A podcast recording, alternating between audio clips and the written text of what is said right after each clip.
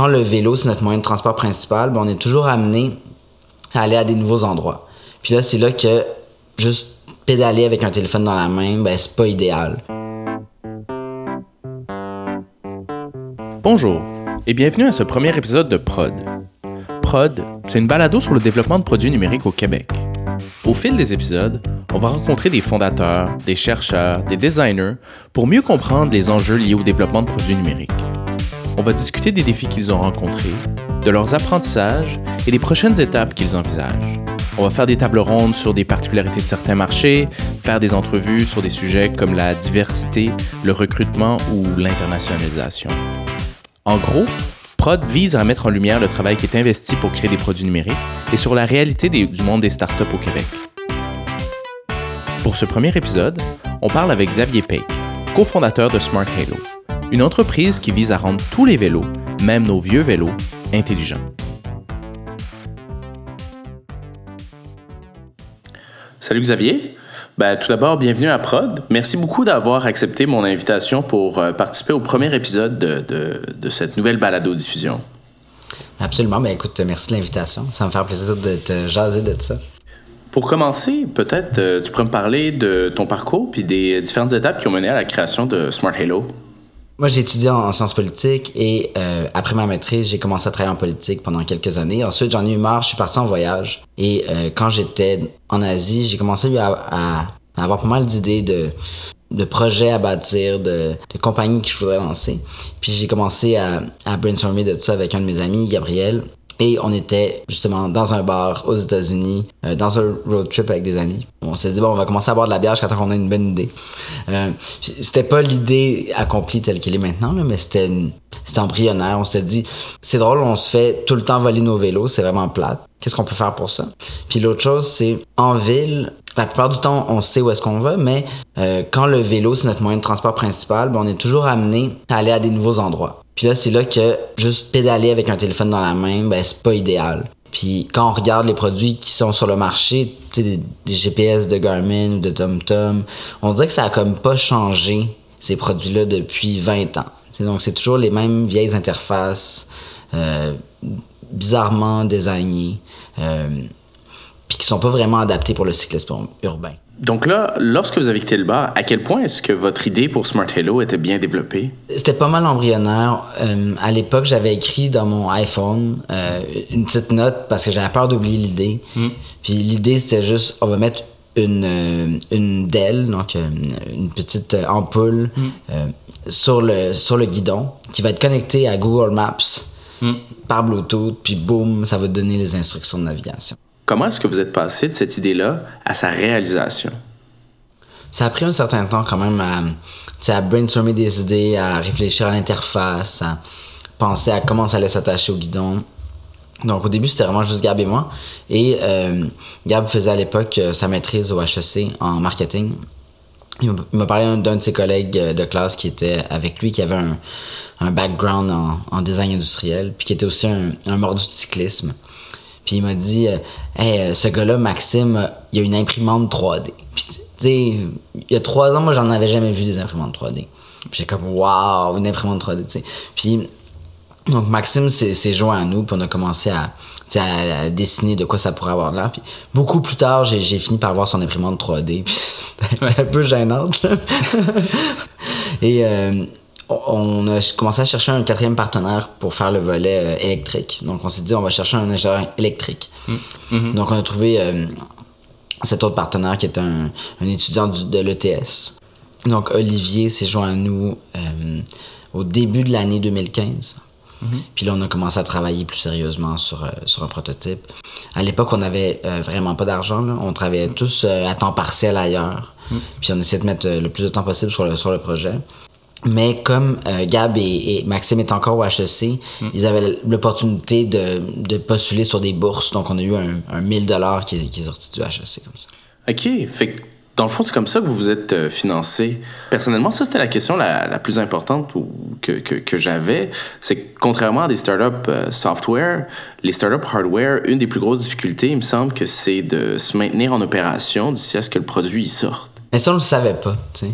Non? Ça, tu sais, on, on connaissait pas encore les, the economics of hardware. C'était une idée assez. euh, tu sais, je sais pas, je pense pas qu'on pensait à l'époque au, au capital de risque, puis comment on allait financer ça nécessairement. Tu sais, c'est, ah ben, on va, on va commencer par comme on peut, là, tu sais, on va essayer de faire un prototype, puis, puis notre idée est assez simple, puis ça devrait pas être si compliqué que ça. Puis, c'est un projet pour quelques mois, puis ensuite on va passer à autre chose. C'est- c'est- c'était pas le même mindset. Donc, on a gagné quelques bourses comme ça que- qui nous ont permis d'avancer pas mal. On a réussi à en- engager une, une stagiaire en informatique. Donc, euh, celle qui a tout développé la première euh, version de, de l'application mobile, qui nous a amené finalement jusqu'au Kickstarter. Donc, au Kickstarter, on avait un prototype fonctionnel avec une application qui, qui se connectait, qui, qui fonctionnait assez pour qu'on puisse le montrer à des journalistes. Euh, Nous, on pensait que c'était ça qui partait en production là, à l'époque. Puis quand on regarde maintenant, euh, ce prototype-là nous fait un peu rire. C'est sûr que ça partait pas en production, là, ça n'a aucun sens. Puis, qu'est-ce que vous avez découvert durant le processus de développement qui vous a fait comprendre que ce prototype-là pouvait absolument pas partir en production? Il y, a, il y a 100 000 questions compliquées dans, dans ce produit-là. Il y a quand même beaucoup d'ingénierie euh, custom, là, si on veut. Il y, a, il y a beaucoup de pièces qu'on a inventées. Là, il y a toutes sortes de choses qui font que c'est un produit assez unique. Euh, au début, initialement, il n'y avait pas toutes ces, toutes ces complexités dans le produit. C'était quelque chose d'assez simple. Euh, Puis c'est quand même très loin aussi de ce qu'on avait promis. C'est-à-dire, puis pour le mieux. Là, on avait promis quelque chose de pas mal plus simple. C'est ce qu'on ce a livré. Là. À travers ce processus-là, est-ce que vous avez aussi découvert des choses qui étaient étonnantes à propos du développement de produits physiques? Une des choses qui m'a surprise le plus, c'est euh, c'est concernant la production. Euh, tu sais, moi, je pensais, OK, bon, ben, ça, ça part à l'usine, ils vont commencer, t'appuies sur play, puis ça part, puis ensuite, tu as tes unités rapidement. Ce que je comprends maintenant, c'est que, ben, c'est- c'est pas facile de, de scaler une production pour en faire beaucoup. Donc, tu sais, si on en faisait une centaine, ce serait facile. Mais là, c'est plusieurs milliers. Donc là, maintenant, ça sort de l'usine à, à un rythme constant. Donc, à la fin de l'été, c'est sûr qu'on a fini de livrer tout. là. Donc là, tu sais, on est à quelques semaines d'avoir livré euh, toutes les précommandes. Donc, c'est quand même 7000 unités dans 70 pays différents. Parce que faire un prototype, euh, on peut se foutre un peu du coût unitaire. Ça n'a aucune importance pour un prototype, le coût. Il faut juste montrer que ça marche. Avoir un, un proof of concept. Mais quand tu veux le- le le produire en masse, ben là, il faut, faut que tu commences à te soucier de combien ça te coûte tes composantes, combien ça te coûte l'assembler, combien ça te coûte le tester. Euh, Il y, a- il y a beaucoup de choses qui entrent en jeu, puis c'est ça, c'est beaucoup d'apprentissage. Une autre chose que je trouvais intéressante avec votre histoire, c'est euh, l'accent que vous avez mis sur euh, la production puis la conception euh, locale euh, du produit. Est-ce que tu pourrais me parler un peu plus des conséquences de, de ce choix? Euh, c'est assemblé localement. Euh, assemblé, c'est-à-dire l'assemblage du circuit euh, et l'intégration physique, donc mécanique, si on veut. Euh, ça, c'est fait localement. C'est fait euh, sur, la, sur la rive sud de Montréal. Et euh, après ça, on a des composantes qui viennent d'un peu partout. Euh, tu sais, par exemple, euh, on se doute que les composantes électroniques, les résistances, les condensateurs, les, les puces Bluetooth, c'est pas fait au Québec. Il n'y a, y a- pas de compagnie qui font ça au Québec. Ça, ça vient d'Asie, généralement. Euh, en ce qui concerne le plastique, on a aussi décidé de le faire en Asie. Euh, le coût des, des moules, c'est vraiment, vraiment, vraiment moins cher de faire ça là-bas. Après, ça amène des complications parce qu'il faut, faut le faire livrer de, de Chine jusqu'ici. Ça reste coincé aux douanes. euh, Ça prend plus de temps que prévu. Donc, tu sais, on, on a tous les problèmes de l'univers en même temps. Euh, mais après ça, donc, toute notre, notre chaîne d'approvisionnement, euh, tout arrive finalement euh, ici. euh, Puis c'est assemblé ici, finalement. Puis finalement, est-ce que tu trouves que c'est un avantage d'avoir cette espèce d'assemblage local ou à le refaire, tu t'installerais beaucoup plus proche des euh, producteurs euh, chinois? Honnêtement, je sais pas parce que j'ai pas ouvert l'autre porte. Avant la campagne Kickstarter, on était en discussion avec un accélérateur euh, de hardware euh, qui à Hong Kong et à Shenzhen. Euh, c'est quand même là-bas que ça se passe le hardware dans le monde. Là. Tu sais, les dans le sud de la Chine, c'est quand même là que ça se passe. Puis là, on était en discussion avec eux, puis eux, ils voulaient beaucoup qu'on. Ils voulaient vraiment qu'on se joigne à eux. En même temps, on était en discussion avec des, des investisseurs de capital de risque ici pour avoir un peu de financement pour aller là-bas. sais. Finalement, on l'a pas fait. On a décidé de rester ici. On s'est dit, bon, on a quand même beaucoup de soutien à Montréal. Il y a des, on, a, on un réseau, on a des gens qui sont prêts à nous aider. On avait déjà un local aussi à l'époque. Donc, c'était c'était pas évident. Si on- c'est une compagnie avec un seul fondateur, bon, on peut partir en Chine, ça coûte pas trop cher. Nous, on était quatre fondateurs, on avait quelques employés. C'était, c'était pas, euh, c'était pas un choix facile. sais. Euh, je pense que ça aurait donné une compagnie complètement différente si on était parti en Chine. Puis nous, c'est une décision qui surprend beaucoup de gens dans le hardware, c'est qu'on on a pris tout le contrôle de la, la chaîne de, de- de- chaîne d'approvisionnement, c'est-à-dire que souvent euh, des, des entrepreneurs arrivent avec une idée, vont voir euh, une usine, puis l'usine prend tout en charge, le design for manufacturing, le design for testing, tout ça. L'us- L'usine peut s'en occuper, euh, peut s'occuper de commander les pièces pour toi. Nous, on a décidé de tout faire à l'interne, finalement. On, on fait toute notre chaîne, on commande toutes nos pièces nous-mêmes.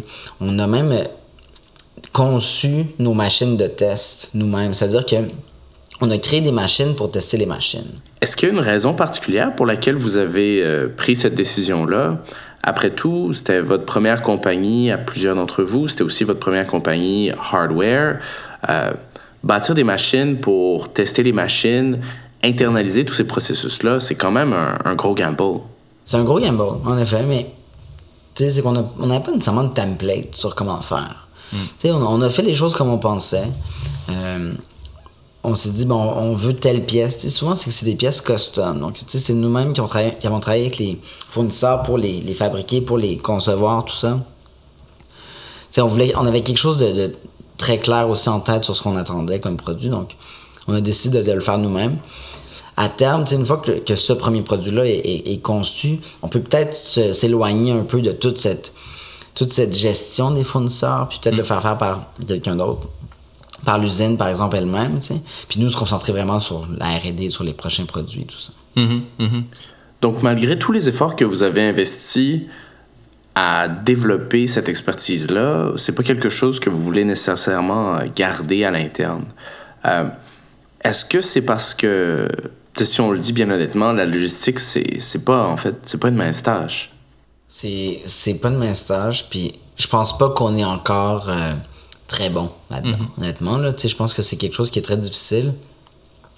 Puis dans le hardware, il y a beaucoup de choses qui dépendent de ça. C'est-à-dire, la réussite de la compagnie dépend beaucoup de notre capacité à gérer les, les fournisseurs euh, très étroitement. Parce qu'on peut pas se permettre de, de- de retarder une production parce qu'il manque une composante. Et de l'autre côté, on peut pas avoir des composantes qui dorment sur les étagères pendant des mois. Parce que, d'un côté comme de l'autre, ça nous nuit. Euh, donc, nous, il faut, faire du just in time avec les, avec les composantes. Mais en même temps, faut pas qu'il y ait une composante qui attende, puis là, on attend ça pendant deux mois. Parce que là, c'est toutes les autres composantes qui dorment sur l'étagère. Donc, euh, c'est. C'est pas évident, puis ça coûte cher faire du hardware. Donc, si on arrive à, à faire ça de, de façon. euh, de, de recevoir dans toutes les pièces à temps, ça nous aide beaucoup, mais c'est pas facile.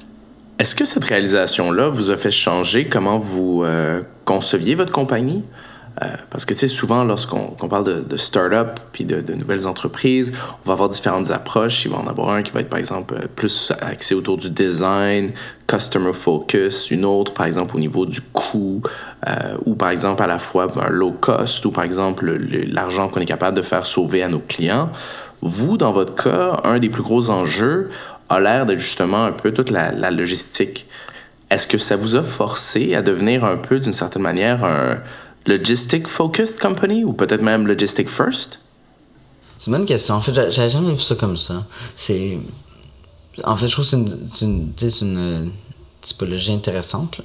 Euh, nous, on, on avait une idée très claire de ce qu'on voulait bâtir comme produit.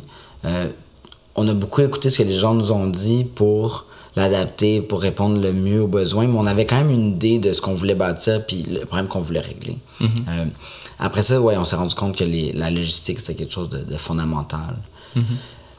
Puis, ça, on le savait pas au début. là, tu sais, on pensait que ça allait pas être très compliqué. là.